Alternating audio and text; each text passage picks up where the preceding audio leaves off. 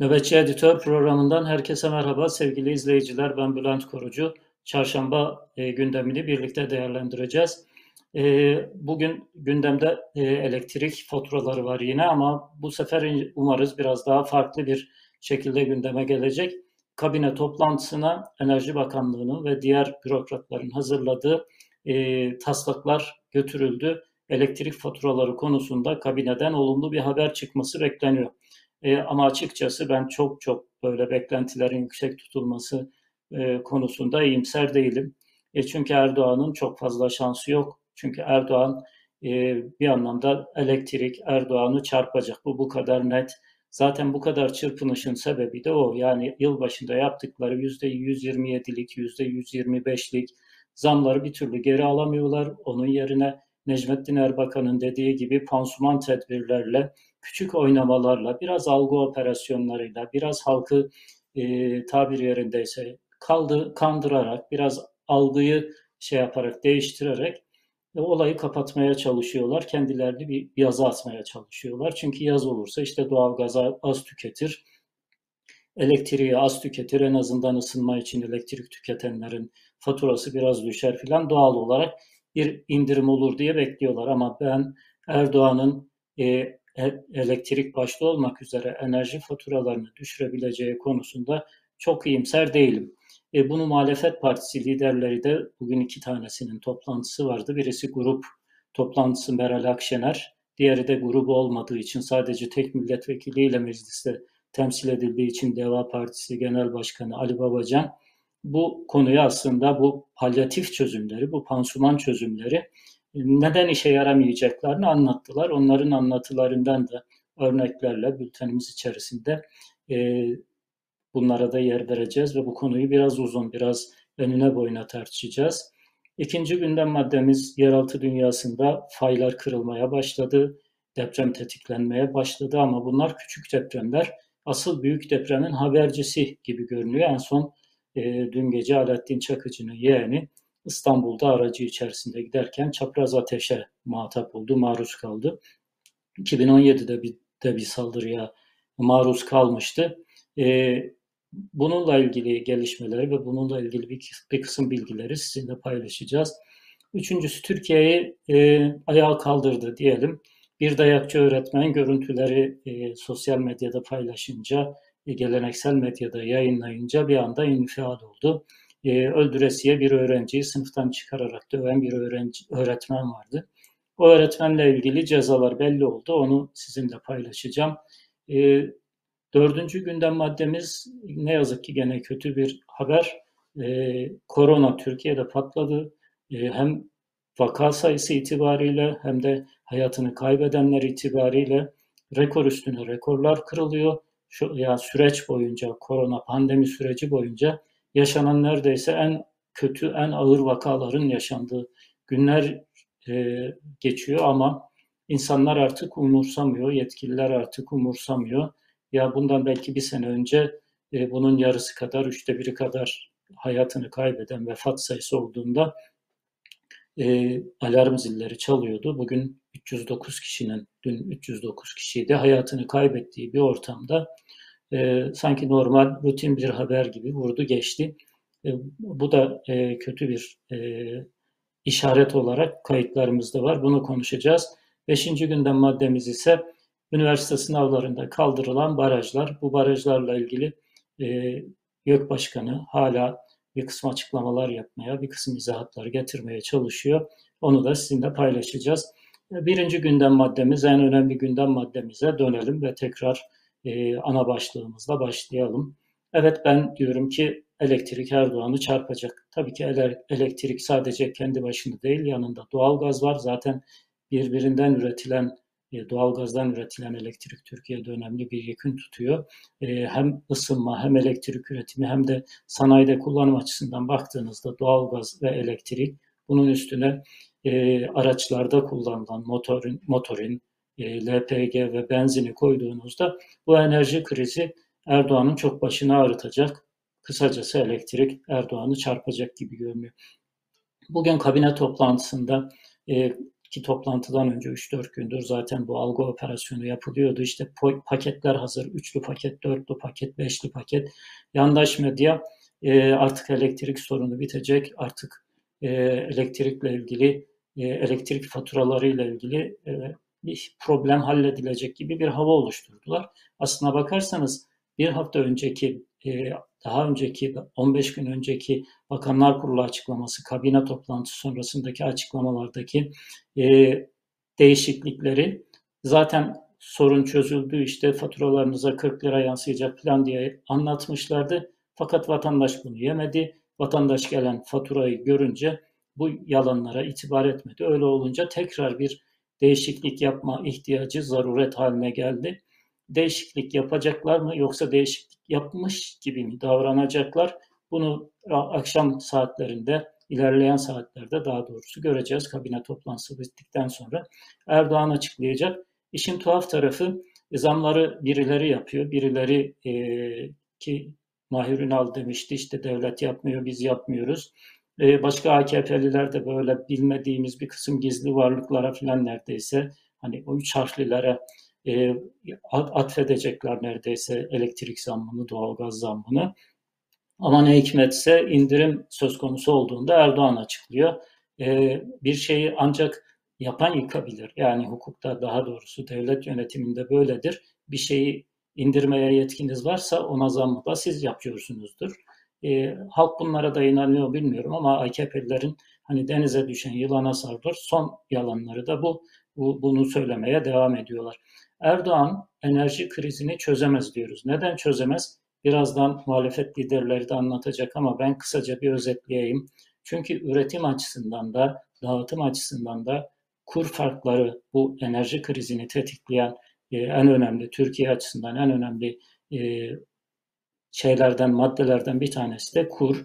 Çünkü normal e, döviz fiyatları olan dolar karşısında artışı normal seyreden ülkelerin ödediğinden biz yüzde seksen daha fazla ödüyoruz petrole ya da doğalgaza. Neden? Çünkü biz ekstra olarak bir de kur farkını ödüyoruz. Sadece petrol fiyatlarında ya da doğalgaz fiyatlarındaki artıştan etkilenmiyor Türk tüketici. Üstüne bir de Erdoğan'ın o e, süper ekonomi modelinden kaynaklanan e, kur yükselecek ve biz bu kurdan karlı çıkacağız diye özetledikleri ama sonradan gene çark ettikleri o e, müthiş ekonomi icadından kaynaklanan kur, kur artışından dolayı e, Türk tüketici, Türkiye'li tüketici yüzde seksen daha fazla ödüyor. Aradaki kur farkını da ödüyor. Birinci şey bu. Sorun bu. Kur farkını çözemedikten sonra, kurdaki bu dalgalanmayı çözemedikten sonra e, bir yıl önceki enerji fiyatlarına dönmek ne yazık ki imkansız. İkinci önemli konu da şimdi üretim konusunda e, bugün Meral Akşener dikkat çekti. E, gene bir yandaş semirtme operasyonuyla karşı karşıyayız. Devlet kendi kaynaklarıyla ürettiği santralleri ya özelleştirdi ya bunları çok düşük e, üretim şeyle çalıştırıyor, performansıyla çalıştırıyor. Neden? Çünkü üretimi de yap işlet devlet eskinin tabiriyle şimdi kamu özel işbirliği deniyor. Hazine garantili, alım garantili e, yandaşlara havale ettiği için Erdoğan rejimi onlardan elektrik almak, onlardan enerji almak zorunda olduğu için çünkü alım garantili e, şey veriyorsunuz, ihale veriyorsunuz. Alım garantili e, şirket kuruyor adamlar. alım garantili e, şeyler yapıyorlar. E, yatırımlar yapıyorlar. Devlet de kendi elinde daha ucuza üretebilecek, kendi kaynaklarıyla üretebilecek tesisler olsa bile onları düşük kapasiteyle çalıştırıyor. Zaten önemli bir kısmını da özelleştirdi. E, çünkü alım garantisi verdiği şirketler var. Bu alım garantisi verdiği şirketlerle ilgili Meral Akşener'in dikkat çektiği önemli bir şey daha var, konu daha var sevgili izleyiciler. E, Meral Hanım diyor ki yeni bir Türk Telekom kriziyle karşı karşıyayız. Çünkü bunlar aldıkları kredileri ödemiyorlar. Kredileri geri ödemiyorlar. Türk Telekom'da böyle bir skandal yaşamıştık hatırlarsanız. E, Türk bankalarının ya da hazinenin çeşitli enstrümanlarıyla e, Türk Telekom'u alan, satın alan, özelleştirmesini alan e, Lübnanlı şirket, şirket e, Türk Telekom'un içini boşalttıktan sonra borçlarını da ödemeden bu bavulunu aldı ve kaçtı gitti. Aynı şeyin bu e, kamu özel ortaklığıyla yapılan enerji santralleri ya da enerji yatırımları içinde söz konu söz konusu olduğunu söyledi e, Meral Akşener. Üçüncü önemli konu da dağıtım. Dağıtım e, bedeli ve dağıtımdan kaynaklanan sıkıntılar da e, bir türlü çözülemiyor. Zaten dağıtım e, dağıtımdan dolayı e, dağıtım bedeline yapılmış bir zam var. O zamın da belki geri çekilmesi, en azından kısmi olarak geri çekilmesi konuşuyor.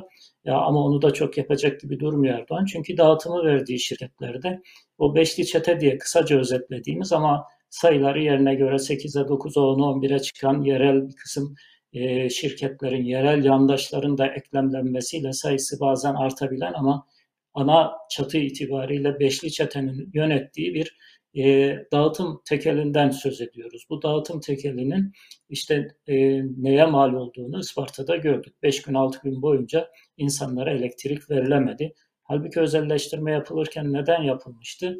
E, bu hatlarda, bu tesislerde yani dağıtım e, hatlarında artık eskime var. Devlet bunu kendi kaynaklarıyla yenilemesin, kendi kaynaklarıyla tadilat yapmasın, özelleştirelim, özel şirketler bunu yapsın. Ama Isparta'da gördük ki tam tersine devletin e, yaptığıyla kalmış özel şirketler taahhüt ettikleri yenilenmenin, özel şirket dediğimizde Mehmet Cengiz ve Colin ortaklığı taahhüt ettikleri yeniliklerden hiçbirisini yapmamışlar. Onun için de e, Isparta'daki gibi büyük bir fiyaskoyla karşı karşıya kaldık. Şimdi dağıtımda öylesine büyük bir fiyasko var ki e, hükümetin hani küçük ortağı ama etkili ortağı Devlet Bahçeli bile dün e, grup toplantısında dağıtımın tekrar kamulaştırılması gerektiğini söyleyecek kadar ileriye gitti. Demek ki kriz bu boyutlarda sevgili izleyiciler. Yani Devlet Bahçeli beşli çeteyi hedef alabilecek bir cümle kurduysa beşli çetenin tabii ki onların üstündeki sahiplerinin beşli çete dediğimiz insanlar sadece muhtemet başka birisinin daha yukarılarda birisinin e, parasına göz kulak oluyorlar. Yaptıkları sadece bu. Devlet Bahçeli bu kadar hassas bir konuda geri adım atmayı, kamulaştırmayı, özelleştirmeyi, geri almayı telaffuz edebildiyse enerji konusundaki kriz gerçekten büyük demektir. Ee, sevgili izleyiciler, e, Meral Akşener dediğim gibi bugün iki önemli konuya bahset, e, temas etti grup toplantısında. E, birisi telekom, e, yeni telekom skandalları yolda dedi. İkincisi de asgari ücretle enflasyonu kıyasladı son 5 yıl içerisinde yaşanan e, gelişmeler perspektifinde. Meral Akşener'i dinleyelim, bültene devam edelim. Kamunun payı hala %23 seviyesindeyken üretimin ancak %16'sı EÜH tarafından gerçekleştiriliyor. Plansız alım garantili santrallerin üretimlerine öncelik verilmesi nedeniyle kamu santrallerinin katkısı sınırlandırılıyor. Bu ise üretim maliyetlerinin yükselmesine neden oluyor. İşte bu yüzden biz İyi Parti iktidarında bu plansızlığa son verip EÜH'ın kurulu gücüyle paralel biçimde üretim yapmasını sağlayacağız. Bunun yanında AK Parti iktidarı döneminde yap, işlet, devlet yönetimiyle yapılan üretim santrallerinin finansmanında kullanılan yaklaşık 35 milyar dolar büyüklüğündeki kredilerin geri ödemesinin yatırımcı şirketler tarafından yapılmadığı veya aksatıldığı biliniyor. Bu şirketlerin lisans sürelerinin sonunda kredi geri ödeme yükümlülüklerinin kamu üzerinde kalmasının ve yeni bir telekom skandalının yaşanmasının önüne geçeceğiz. 7'den 77'ye Ekonomi gurusu olan arkadaşlar, Telekom'u unutmadık. Bugünün bugünün yöneticilerine sesleniyorum. Aynı kazığı yeniden bu millete atmanıza engel olacağız. Aziz milletim, iktidarın başarısızlığını ve partili cumhurbaşkanlığı sisteminin nasıl bir fiyasko olduğunu anlamak için biraz matematik bilmek, hesap kitap yapabilmek yeterlidir. Gelin son beş yılda nasıl fakirleştiğimize birlikte bakalım. Beş yıl önce yani 2017 yılında asgari ücret ne kadardı biliyor musunuz? İki çocuklu bir aile için asgari geçim indirimi dahil 1600 liraydı. Peki bugün ne kadar? 4253 lira. Yani son 5 yıl içinde asgari ücret 2.6 kat artmış. Peki 5 yıl önce fiyatlar nasıldı? Mesela havucun kilosu 5 yıl önce 1,5 lirayken bugün 10 lira. Mesela domatesin kilosu 2 lirayken bugün 15 lira. Mesela salatalığın kilosu 2 lirayken bugün 20 lira. Mesela sütün litresi 1,5 lira iken bugün 8 ila 10 lira. Yani bundan 5 yıl önce eline 1600 lira geçen bir asgari ücretli markete girdiğinde bugüne göre en az iki kat fazla ürün alabiliyordu. Yani aslında bugünkünden en az iki kat daha zengindi. Doğru, son beş yılda asgari ücret 2.6 kat arttı. Ama bilgisayarın fiyatı beş kat arttı.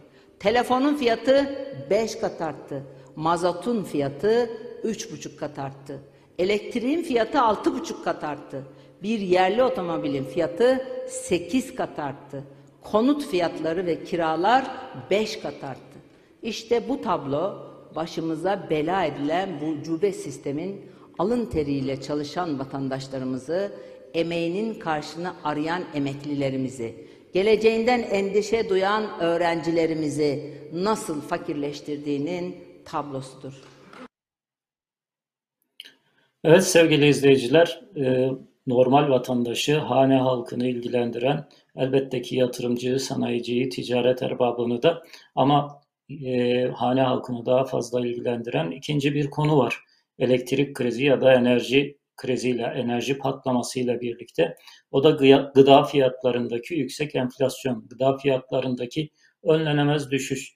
E, tıpkı elektrikte olduğu gibi Erdoğan hükümeti gıda fiyatlarıyla ilgili de gene bir pansuman tedbir yaptı. Gene bir e, göstermelik bir algı operasyonu yaptı. KDV'yi yüzde gıda bazı gıda şeylerindeki maddelerindeki KDV'yi yüzde 8'den %1'e düşürdü. %7'lik bir kazanç ortaya çıktı gibi görünüyor. Şimdi orada üç tane önemli mesele var. Bir tanesi bugün ortaya çıktı. Birazdan e, Ali Babacan da ondan bahsedecek.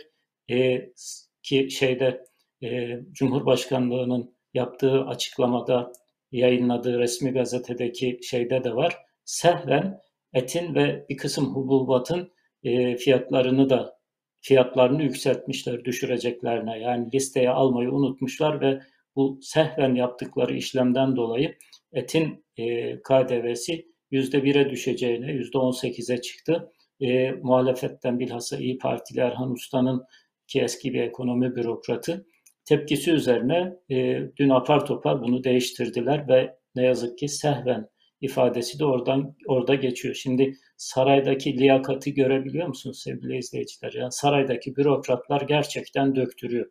Hani hemen her bültende söylüyorum belki canınızı da sıkacak bilmiyorum ama yani şu şeyde Aralık ayında konuşup Ocak ayında eksi enflasyon bekleyen bir finans başkanı var Göksel Aşan profesör. Yeri geldikçe her seferinde onu tekrar edeceğim. E, onun ötesinde de bir e, KDV düşüşüyle ilgili bir resmi gazeteye kararname hazırlıyorsunuz ama öyle büyük bir hata yapıyorsunuz ki et fiyatlarında KDV düşeceğine yükseliyor. Bazı e, kuru fasulye gibi, nohut gibi bazı hububat ürünlerinde aynı şekilde bu kargaşada karambolde gidiyorlar.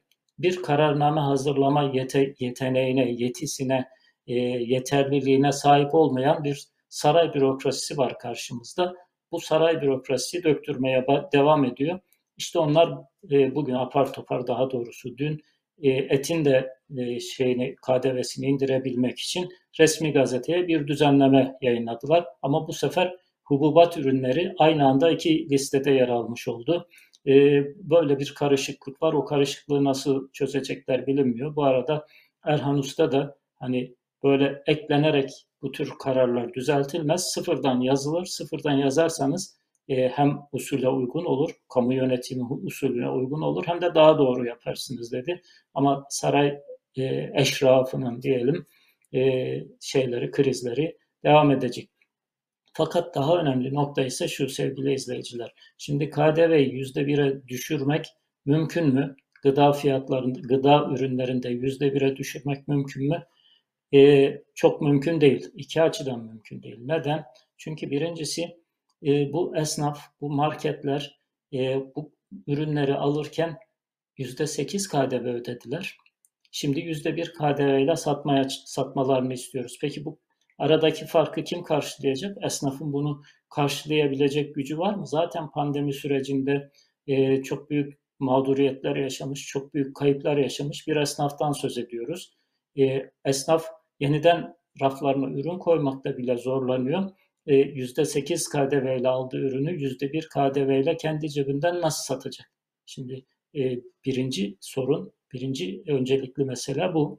İkinci öncelikli mesele de ki zaten marketler de yani bunu da hoş karşıladığımı söyleyemem ama e, bir anlamda mecbur kaldıkları için belki de böyle yapıyorlar. Fiyatları önce yükselttiler sonra KDV'yi düş, KDV'yi düşürmüş gibi yaptılar. Aslında değişen hiçbir şey olmadı.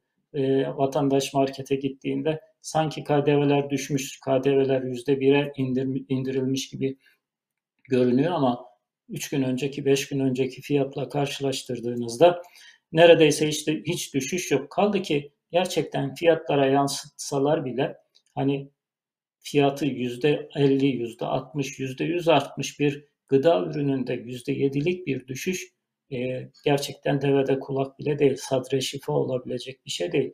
İkinci e, yapılamazlığının ikinci şekli de e, Ali Babacan anlatıyor. Ali Babacan anlatsın. Ondan sonra ben de onun üzerine konuşacağım. Ali Babacan'a kulak veriyoruz.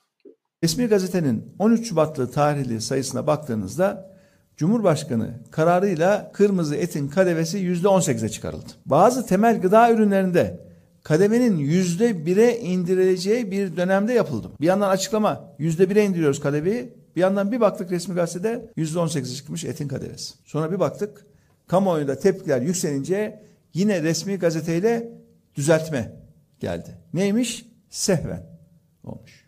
Sehven. Şöyle sözlük anlamını açıp bakıyoruz bu sehven nedir diye. Türk Dil Kurumu sözlüğündeki tanımı şu. Dalgınlık veya unutkanlık sonucu oluşan yanlışlıkla. Sehven ifadesinin anlamı bu.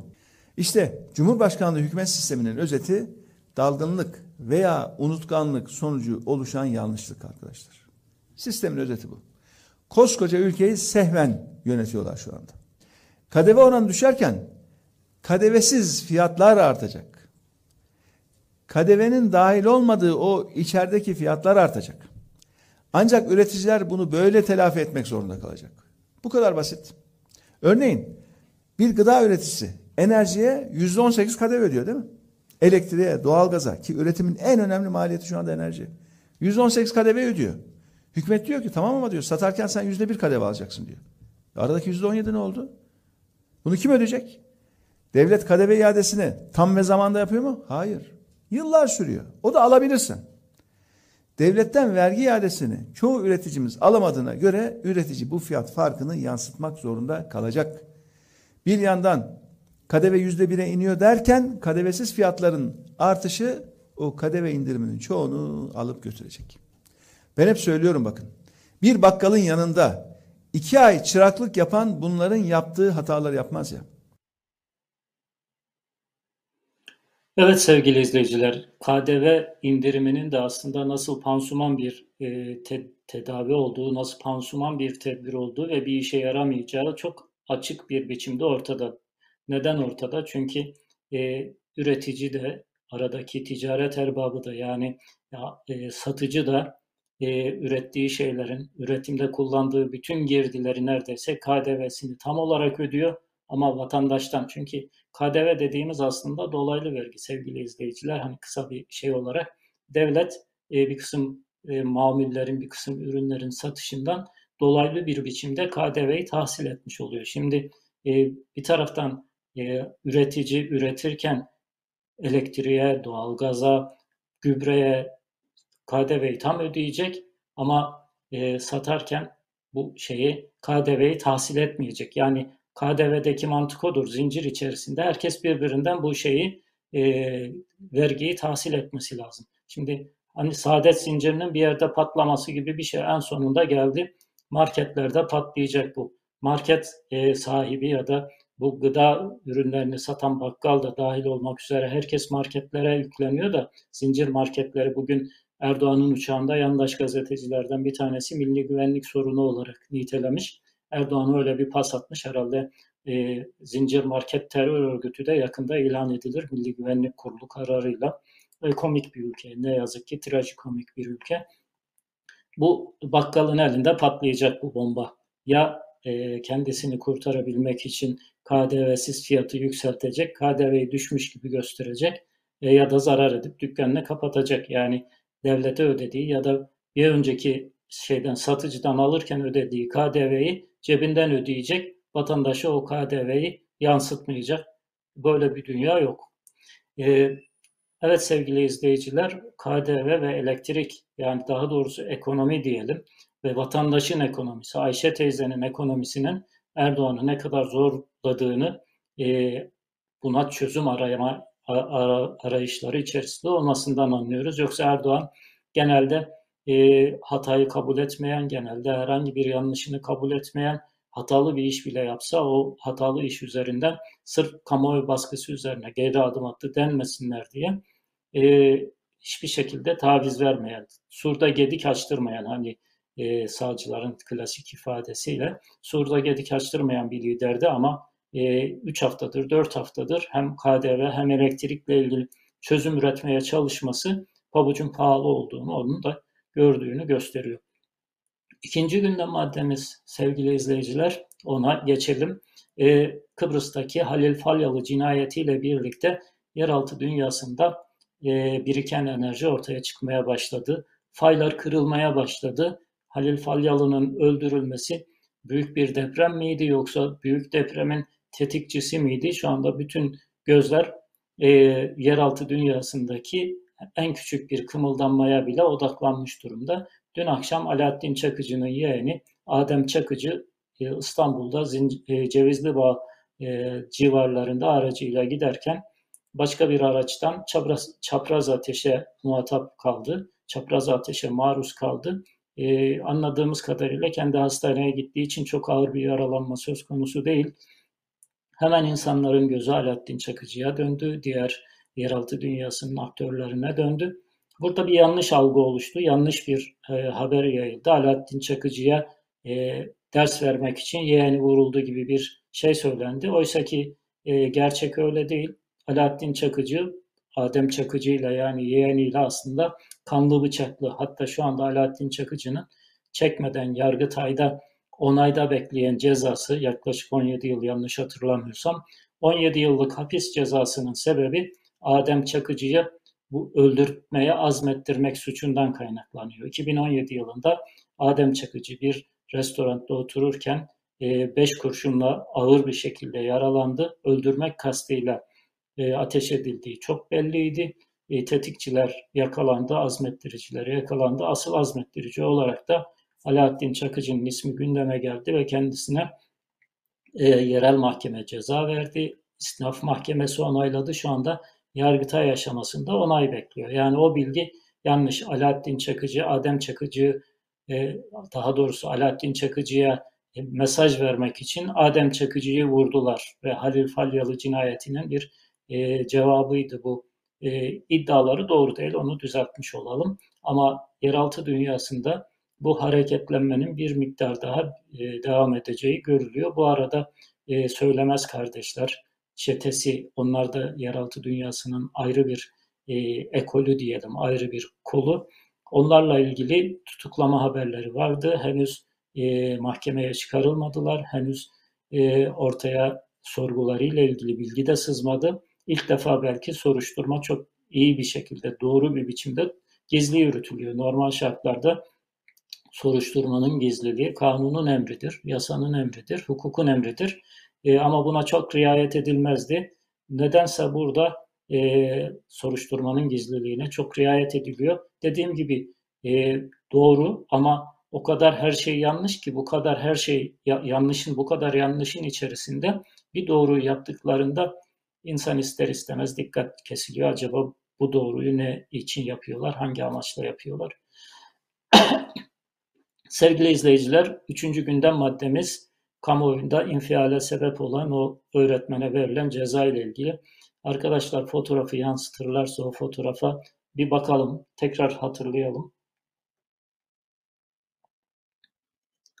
Bir öğretmen sınıftan çıkardığı öğrenciyi yani öldüresiye neredeyse dövüyordu e, ve o dayak sırasında sınıftan çıkan başka bir kadın öğretmen öğrenciyi öğretmenin elinden almasaydı belki bugün öğrenci çok daha ağır bir e, şeyle fiziki e, kayıpla karşı karşıya bile kalabilirdi. İşte o öğretmen ne verilen cezalar netleşti. Birisi idari ceza ama hepsi ödül gibi ceza bunların ne yazık ki.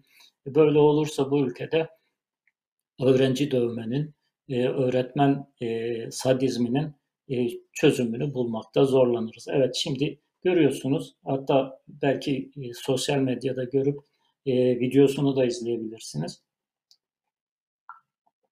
İlginçtir karşıdaki e, öğretmen çıkıyor bakıyor tekrar geri gidiyor yan taraftan başka bir kadın öğretmen geliyor. Bunu da e, ilk günde dikkatinize sunmuştum. E şimdi bu öğretmene iki ceza verilmiş. Bir öğretmenlikten alınmış, milli eğitimde memur olarak istihdam edilmiş. Düşünebiliyor musunuz? Ne kadar ağır bir ceza, ne kadar büyük bir ceza. İkincisi de e, mahkemenin verdiği ceza. 10 ay hapis cezası vermişler. Bunu da tecil etmişler. Hükmün açıklanmasını ertelemişler. Yani adamın e, attığı dayak yanına kar kaldı. Çocuğun yediği dayağı artık e, hakkını nasıl arayacak bilmiyorum. İdari makamlar adamı sadece öğretmenlikten alarak milli eğitimde memur yaparak güya cezalandırmışlar. Mahkemede 10 ay hapis cezası vermiş ama bunu da uygulamıyor. Adam bir daha gidip bir öğrenci dövmezse şu anda dövdüğü öğrenci yanına kar kaldı. Dördüncü gündem maddemiz sevgili izleyiciler korona. Ee, korona da ne yazık Türkiye'deki trafik kazaları gibi bir eğilim hissediyorum ben. Trafik kazaları da biliyorsunuz yani dünyanın herhangi bir e, medeni ülkesinde onda biri, yüzde yirmi biri belki yaşansa insanlar infiale kapılacakları bir trafik düzenimiz var bizim. İşte bilhassa bayramlarda, tatil öncelerinde filan yüzlerce insanın hayatını kaybettiği, tek bir kazada e, onlarca insanın hayatını kaybettiği trafik kazaları yaşıyoruz. Artık neredeyse trafik kazaları rutine bindi. Hayatın e, normal akışı içerisinde, hayatın doğal akışına uygun hale geldiler. Aynı şey şu anda korona için söyleyebiliriz. E, koronada hem vaka sayısı rekor kırıyor, e, bir haftadır, 10 gündür Türkiye'de, hem de hayatını kaybedenler çok olağanüstü sayıda artmaya başladılar. 309 rakamının belki bu 2 yıllık, 2,5 yıllık süreç içerisinde bir, iki ya da üç sefer ancak görmüştür Türkiye. Çok pik yaptığı, çok yükseldiği dönemlerde koronanın. Şu anda en yüksek sayılardan e, hayatını kaybedenler, kay, e, vefat edenler olarak en yüksek sayılardan birini yaşıyor Türkiye. Vaka sayısı itibariyle de gene aynı şey. Fakat hiç kimse umursamıyor. Aynen trafik kazalarında olduğu gibi. Ne yetkililer ekstra bir tedbir açıklıyorlar, ekstra bir şeyde bulunuyorlar. Normal rutin hani şey Merkez Bankası günlük döviz fiyatlarını açıklar gibi Sağlık Bakanlığı da günlük vaka sayısını ve hayatını kaybedenlerin sayısını açıklıyor ve olay bitiyor. Bu kadar. E, umarız bu e, Türkiye'de çok daha büyük bir krize, sağlık krizine yol açmaz. E, daha yol açacak ne kaldı ki diyebilirsiniz ama biz gene de temennimizi söyleyelim. Beşinci gündem maddesi sevgili izleyiciler, üniversite sınavındaki barajın düşürülmesi, daha doğrusu kaldırılması neredeyse tartışılıyor. E, bilhassa bağımsız uzmanlar bunun çok yanlış olduğunu, çok hatalı olduğunu, sadece hani üniversiteleri daha fazla doldurmak, üniversitelere daha fazla müşteri bulmak amacıyla yapıldığını söylüyorlar. YÖK Başkanı da e, her gün bir yandaş gazeteye röportaj vererek e, bunun aslında doğru karar olduğunu, barajın kalkmadığını, kalitesizliğin gelmeyeceğini, tam tersine kalitenin nasıl olacaksa e, artacağını söylüyor. Şimdi e, bir tane matematik, bir tane de Türkçe yapan, bak net de değil sevgili izleyiciler. Bir tane matematik, bir tane de Türkçe e, doğrusu yapan üniversite tercihi yapabilecek. Bunun ülkeye büyük bir zararı var. Yani üniversite eğitiminin kalitesizliğini gösteriyor, lise eğitiminin kalitesizliğini gösteriyor. E, ülkeye zararı bir taraftan, diğeri de bu gençlere çok büyük bir e, zarar veriliyor. Çok büyük bir vebal bu. Bu insanlar aslında üniversite tahsili yapabilecek insanlar değil.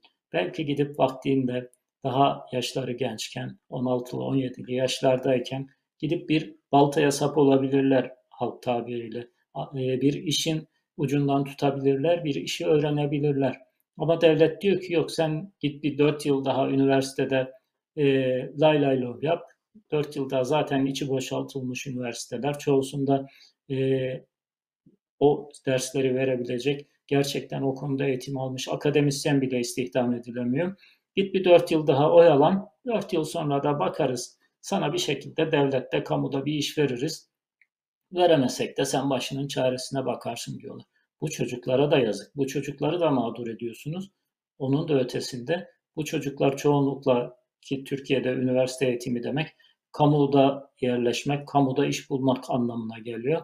E, bu e, seviyede çocukların yani bir matematik, bir Türkçe neti yaparak daha doğrusu doğru cevabıyla üniversite tercihi yapabilecek seviyedeki çocukların e, ürettiği kamu hizmetinden vatandaş ne, nasıl bir fayda görecek? Bürokrasi nasıl bir e, hale gelecek? Devlet nasıl yönetilecek?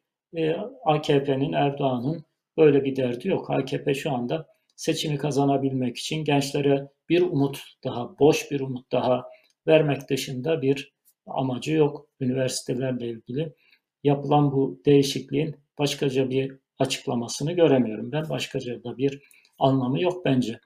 Evet sevgili izleyiciler, Çarşamba Ayak e, Nöbetçi Editör programının sonuna geldik. E, bizi izlediğiniz için teşekkür ediyoruz. E, bültenlerimizi daha kolay ulaşabilmek için kanalımıza abone olursanız ve bildirimleri açarsanız size çok hızlı ve çok kolay bir biçimde ulaşabiliriz. Paylaşımlarınızla, yorumlarınızla bizi desteklemeyi ihmal etmeyin lütfen. Tekrar görüşmek üzere.